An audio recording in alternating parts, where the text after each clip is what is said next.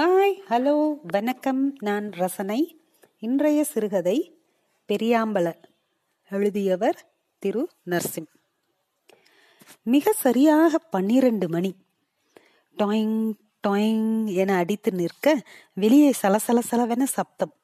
முகில் மேலேறி கண்களை சிமிட்டி நிற்க தென்னை கீற்றுகள் அசைந்து கொடுக்க கிணற்றடியில் இருந்து மீண்டும் சப்தம்.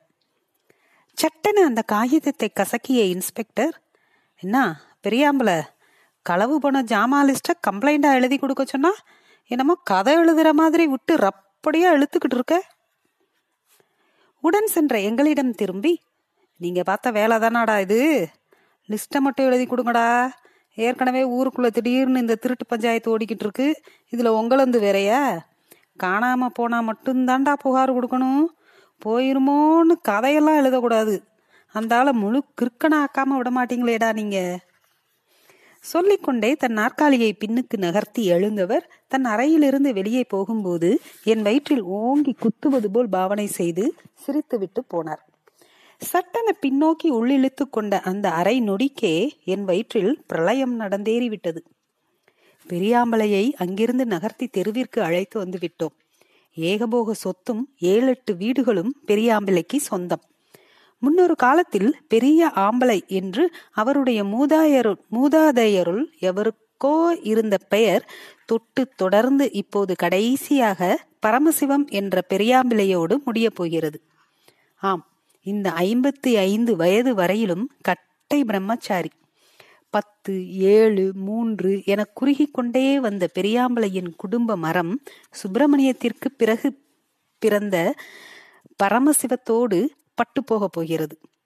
திருமணமாகி வெகு ஆண்டுகளுக்கு பிறகு பிறந்த ஒற்றை பிள்ளை என்பதால் பரமசிவத்தின் முதல் பிறந்த நாளை ஊரையே அடைத்து பந்தல் போட்டு தடபடலாக கொண்டாடினாராம் சுப்பு. அதுதான் பரமசிவத்தின் முதலும் கடைசியும் என்றாகி போன விசேஷம். ஆள் வளர வளர மூளை அதற்கு சரியான விகிதாச்சாரத்தில் வளரவில்லை என்பதை மெல்ல ஊர் உணரத் துவங்கியது. பார்க்காத வைத்தியமில்லை. முழு பைத்தியமாவும் இல்லாம இப்படி முக்கா பைத்தியமாவும் இல்லாம இருக்கிறவன என்ன பண்றதுனே தெரியலையே. என புலம்பி புலம்பியே இறந்து போனார் சுப்பிரமணியம். அவருக்கு முன்னமே அவர் மனைவி சிவலோக பதவி அடைந்து விட்டு இருந்தார் என்பதனால் பெரியாம்பிளை என்ற பரமசிவம் தன் இருபத்தி ஐந்தாவது வயதில் இருந்து சகல சொத்துக்களோடும் பணக்கட்டுகளோடும் தனித்து விடப்பட்டிருந்தார். நடந்து கொண்டிருக்கும் போதே திடீரென தாவுவது உரியடி சத்தம் எழுப்புவது ரெங்கு ரக்கண ரெங்கு ரக்கண என உடலை வளைத்து ஆடுவது போன்ற செயல்களை எப்போதாவது செய்வாராம். அவரின் ஐம்பதாவது வயதில்தான் நாங்கள் அவருக்கு நெருக்கமானோம். நாங்கள் என்றால் நான் ரகு செந்தில் மற்றும் சொர்ணகுமார். அந்த தொன்னூறுகளின் புகை இறுதி உலகமே ஒய் டூ கே என்ற அபாயம் குறித்து பேசி பயந்து கொண்டிருந்த காலம். ஆனால் மதுரைக்கு தெற்கே நான்கைந்து மைலுக்கு அந்த பக்கம் இருந்த எங்கள் ஊரில் அது கொசுக்கடி அளவிற்கே எங்களால் பேசப்பட்டது. பூரா கம்ப்யூட்டரும் அப்படியே உட்கார்ந்துருமாம்டா. தொண்ணூத்தொன்பதுக்கு அங்கிட்டு எதுவும் இல்லையா அந்த பெட்டியில? சொர்ணகுமார் எங்கள் குழுவில் சற்று விவரமானவன்.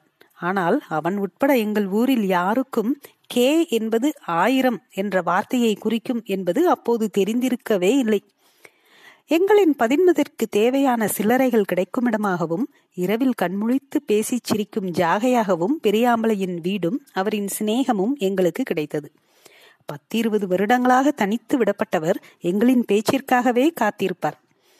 வீட்டு வேலை பார்க்கும் அழகுமுத்து காலையிலும் மாலையிலும் வீட்டை பெருக்கி சுத்தம் செய்து அவருக்கு தேவையான சாப்பாட்டை மந்தக்கடையோ பரங்குன்ற மெஸ்ஸோ அன்று அவர் வாயில் வரும் கடையின் பெயரை கேட்டு அங்கிருந்து பொட்டலம் வாங்கி வந்து வைத்து போவாள். மெடிக்கல் ஷாப்பிலிருந்து இரவு மாத்திரையையும் தவறாமல் வாங்கி வந்து கொடுப்பாள். அழகுமுத்துவின் அம்மாவும் பாட்டியும் அதே வீட்டில் வேலை பார்த்தவர்கள்.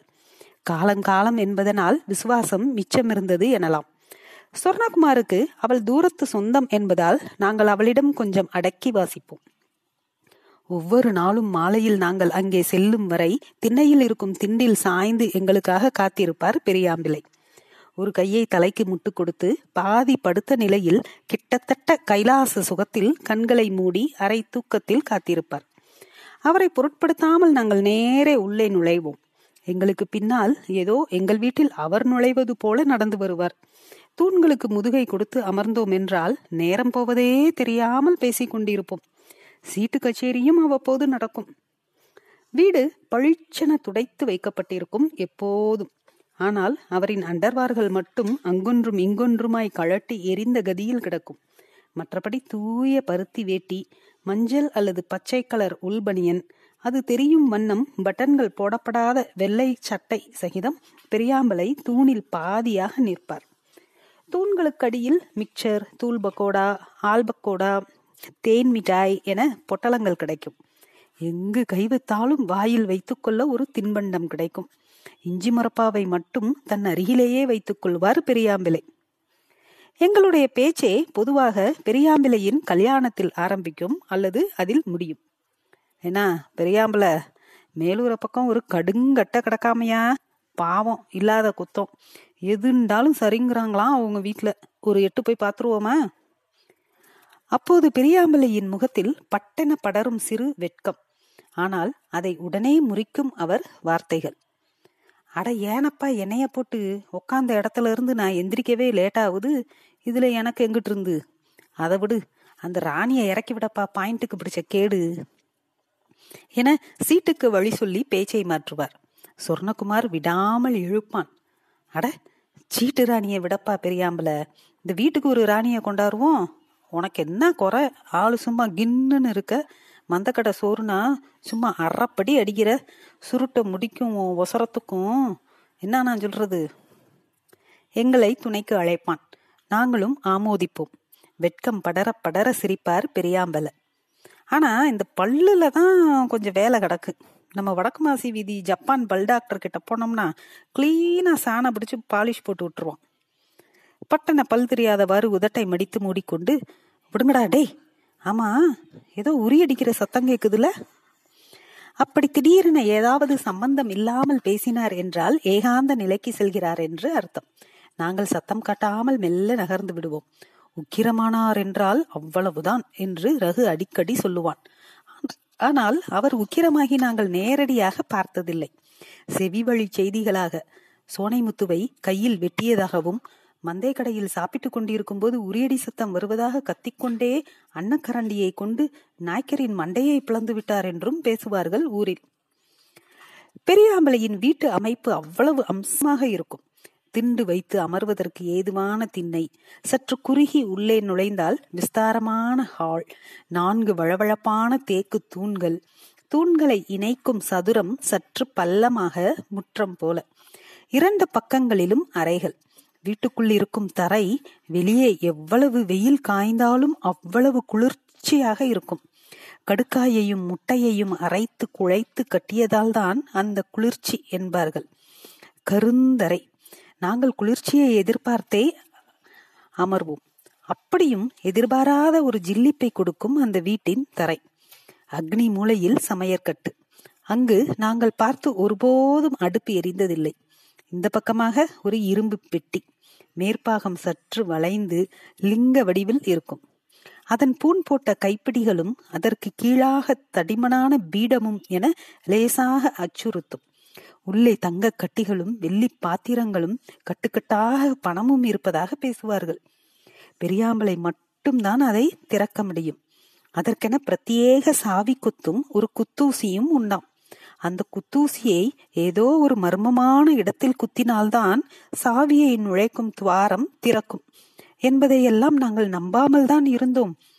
ஒரு நாள் ஏதோ தோன்றி எங்களுக்கு செயல்முறை விளக்கம் அளித்து அந்த பெட்டியை திறந்து காட்டினார் பெரியாம்பிள்ளை. ஆனால் உள்ளே இருந்த கதவை திறக்காமல் பட்டன மூடிவிட்டார். சொர்ணகுமார் ஏதேதோ ஏற்றிவிட்டு திறக்க பார்த்தான். அவர் மசியவில்லை. ஊரில் சொன்னது போல அந்த குத்தூசியை பக்கவாட்டில் ஓரிடத்தில் விரல்களை கொண்டு தடவி தடவி நுழைத்ததும் கைப்பிடிகளுக்கு பக்கத்தில் இருந்த ஏதோ டிசைன் என்று நாங்கள் நினைத்த இடம் சற்று விலகி சாவி துவாரமாக மாறியது. வாயடைத்து போனோம்.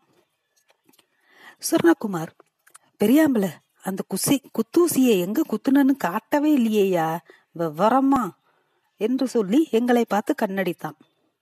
அந்த இரும்பு பெட்டியை ஒட்டி மரப்படிகளாலான மாடிப்படி சற்று செங்குத்தாக இருக்கும். ஏறும்போது ஒருவித பயம் பீடிக்கும். அந்த மரப்படியை தாண்டி பின்னால் சென்றால் பெரிய கொல்லைப்புறம் எத்தனையோ ஆண்டுகளாக வளர்ந்து இருக்கும் பெரிய முள்மரம். அதை ஒட்டி கிணற்றடி. அதன் பக்கத்தில் சில சிறிய முள் மரங்கள் வேப்ப மரம் பாதி பழுத்த அரச மரம். அதை ஒட்டி பட்டிய கற்களை கொண்டு கற்கோட்டை போல வீடு முடியும். அந்த பக்கத்தில் இருக்கும் சிவன் கோவிலின் வில்வமர கிளை அந்த கற்சுவரின் மீது இறங்கி பள்ளம் ஏற்படுத்தி இருக்கும் நாங்கள் ஒன் பிச் கிரிக்கெட் விளையாட ஏற்ற இடம். அந்த கிணற்றில் நீரை விடவும் அதிகமாக நாங்கள் போட்ட ரப்பர் பந்துகளாகத்தான் இருக்கும். ஆண்டுகள் நகர பெரியாம்பலைக்கும் எங்களுக்குமான நெருக்கம் பிரித்து சொல்லிக்காட்ட தேவையற்ற உடம்பில் இருக்கும் ஓர் அங்கம் போல ஆனது. முதலில் திட்டிக்கொண்டே இருந்த வீட்டினர் கூட சரி வெயிலில் சுத்தாமல் தெருவிற்குள்ளேயே ஒரு இடத்தில் கிடக்கிறார்களே என விட்டுவிட்டார்கள். படிப்பு முடிந்து சுவர்ணகுமார் தன் தந்தையின் கடையை பார்க்க துவங்கி இருந்த நேரம். நானும் ரகுவும் சேல்ஸ் ரப் இப்படி கிரிக்கெட் சீட்டு கேரம் வேலை பெரியாமலையின் திருமண பேச்சு கேலிகள் என்று சுமூகமாக போய்கொண்டிருந்த பொழுதுகளின் மத்தியில்தான் ஊருக்குள் அந்த பரபரப்பு. திடீரென திருடர்கள் தினமும் ஒரு தெருவிற்கு யார் வீட்டுக்குள்ளேயாவது நுழைகிறார்கள் என்ற செய்தி. எவனோ கழுவங்குளத்துக்காரனாம்யா ஒருத்தன் தானா? களவுல ஏகத்துக்கும் பேர் போன ஆளாம். பொருளை பூ போல எடுப்பானா? பொத்துனாப்புல நடப்பானாம் மந்தையில் இதே பேச்சாய் ஆனது ஒருவனா ஒரு கூட்டமா என்ற சந்தேகமும் பயமும் நாளுக்கு நாள் கூடியது. ஒரு நாள் காலையில் நாடார்கடையின் வாசலில் ஒரு முழு தார் வாழைப்பழ தோள்களும் வெறுந்தாரும் கிடக்க ஒத்த ஆள் எப்படியா முழுத்தார திம்பா ஏழு எட்டு பேரப்பா என நாடார் முடிவுக்கு வர மறுநாளே பஸ் ஸ்டாண்ட் டீ கடை வாசலில் ஒரே ஒரு முட்டை ஓடும் ஒரு பீடியும் கிடக்க குழம்பியது ஊர். திடும்னு பார்த்தா வெங்கலப்பான லேசா உருளுது. போய் பார்த்தா ஓடுற சத்தம். குழா தண்ணிய திறந்து விட்டு போயிருக்கானுங்க. பொட்டு தண்ணிய காணாமையா விடிஞ்சு பார்த்தா. வீட்டு வாசல்ல பேண்டு வச்சுட்டு போயிருக்கானுங்க ஏன் மூணு பேரு? சை நாரப்பயலுக இப்படி விதவிதமாய் ஒவ்வொரு நாளும் திருடர்கள் பற்றிய பேச்சும் செயல்களும் என ஊர் திமிலோகப்பட்டது. ஆனால் யாரும் இன்னது காணவில்லை. இவ்வளவு பணம் பறிபோனது என்று சொல்லவில்லை. பெரியாம்பலை நிலை கொள்ளாமல் இருந்தார். அவ்வப்பொழுது தன் வேட்டியில் முடிந்திருக்கும் சாவி கொத்தை தடவி பார்ப்பது. மரப்படிகளின் வழியே தடதடவென பெரும் சப்தம் எழ ஓடி மாடிக்கு சென்று பார்ப்பது என வினோதமாக நடந்து கொள்ள துவங்கினார். அவரை சமாதானப்படுத்தும் விதமாய் போலீசில் புகார் கொடுத்து பாதுகாப்பு கேட்கலாம் என்று ரகுதான் தனக்கு தெரிந்த சலசலவன சப்தம் என எதை எதையோ எழுதி எடுத்து போக இன்ஸ்பெக்டர் திட்டி அனுப்பிவிட்டார். எவ்வளவு கேலியாக ஏதேதோ பேசியும் பெரியாம்பலை தன் இயல்பிற்கு திரும்பாமல் பயத்தோடே இருப்பதாகப்பட்டது கைகளில் இயல்புக்கு மீறிய நடுக்கம். நாங்கள் ஒரு முடிவுக்கு வந்தோம். அதாவது திருடனை அல்லது திருடர்களை இரவில் மறைந்திருந்து பிடிப்பது என்ற முடிவு. செந்திலுக்குதான் இது போன்ற கடாம் முடாம் யோசனைகள் தோன்றும். அவன் உடல்வாகு அப்படி. நாலைந்து பேரை கூட சமாளித்து விடுவான். சொர்ணகுமாரும் திமுவென எதற்கும் தயாராய் நிற்பான். இதில் ரகுவும் நானும் தான் டொங்கல். வீட்டில் இந்த யோசனையை சொன்னதும் பெரியக்கா சிரிக்க ஆரம்பித்ததுதான் தாமதம். வீடே கொல்லென சிரித்தது போல ஆனது. நான் எதையும் பொருட்படுத்தாமல் என் பாதுகாப்பிற்காக என மேலே பரனில் ஏறி முன்பு எப்போதோ பார்த்திருந்த கட்டையை தேடி எடுத்தோம் ரகுவும் உடன் இருந்தான் அது உள்ளீடற்ற உருளை கட்டை. பார்க்க சாதாரணமாய் இருந்தாலும் கைப்பிடியை திருகினால் உள்ளே இரும்பு ராடு உருவி கொண்டு வரும். அந்த காலத்தில் களத்து மேட்டில் படுக்க போகும்போது பாதுகாப்பிற்காய் எடுத்து செல்வாராம் தாத்தா. அதை எடுத்துக்கொண்டு இறங்குவதை பார்த்தா அப்பா என்னடா இது? நைட்டு திருடனை பிடிக்க போறோம். சர்ரா இது எதுக்கு? அடிக்க. யார் அடிக்க? ஏண்டா சும்மா போனாலும் கையால் அடிச்சுட்டு போவான். இதை எடுத்துக்கிட்டு போனா புடுங்கி புடனில விடுவான்டா. போ போய் உள்ள வை. இவ்வளவுதான் எனக்கும் ரகுவிற்குமான மரியாதை. தொடரும். நன்றி.